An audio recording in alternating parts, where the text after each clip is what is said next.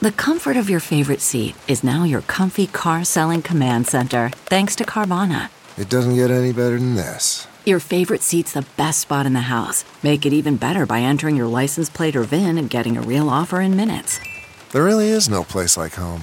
And speaking of home, Carvana will pick up your car from yours after you finalize your offer. Visit Carvana.com or download the app and sell your car from your comfy place. I'm Lou Dobbs with this Great America Show midday update. Judge sets trial date for President Trump's Mar a Lago presidential documents case.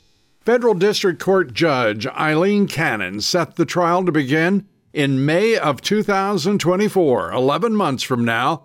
That's four months later than Marxist Dim special counsel Jack Smith had requested for the trial date, but less than six months before the 2024 presidential election. IRS whistleblowers to turn over more Biden documents to Congress.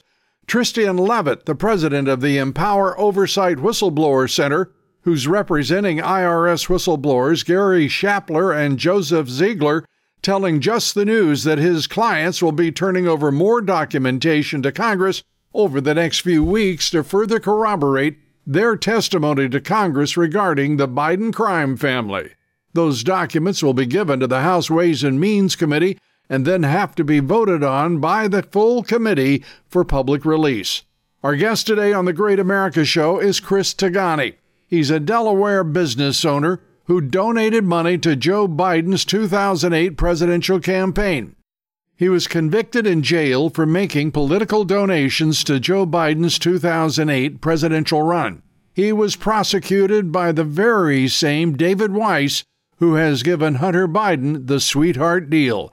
Take a listen to Chris and how he took the fall for the Bidens. I uh, was invited to the third Democratic primary presidential debate in 2007, which was held at Drexel University. And at that point, um, then Senator Biden was uh, a candidate for president, and he was running against Hillary Clinton and Barack Obama.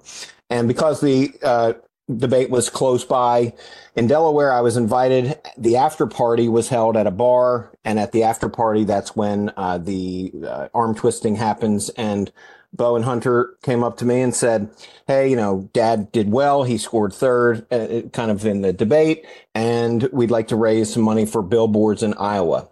And he said, they said, we need $100,000 for billboards in Iowa. And I was very involved politically because we are um, uh, involved in the alcohol business in Delaware.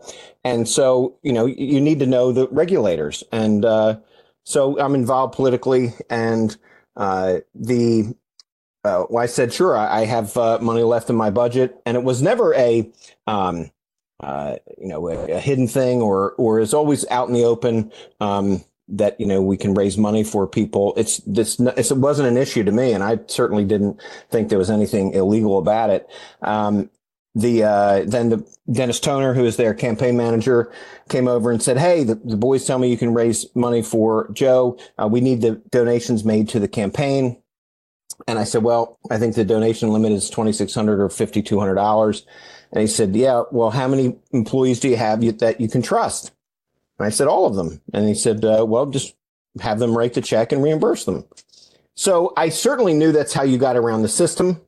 Um, but I had no idea that it was uh, illegal, uh, certainly not a felony. Um, if you recall, Dinesh D'Souza was also uh, jailed, uh, charged with um, uh, making straw donations mm-hmm. in the mm-hmm. name of another person. He and I and two other people in the country were prosecuted under this law. And so, um, uh, so we are, um, uh, so I raise the money. They come and they pick up the money. And then, uh, in another, in, in another, uh, area, uh, the, the newspaper wrote an article about me taking the governor of Delaware to a, a, meeting in Quebec, Canada, which um, then the FBI it started investigating, thinking that I had bribed someone or thinking that I had done something wrong.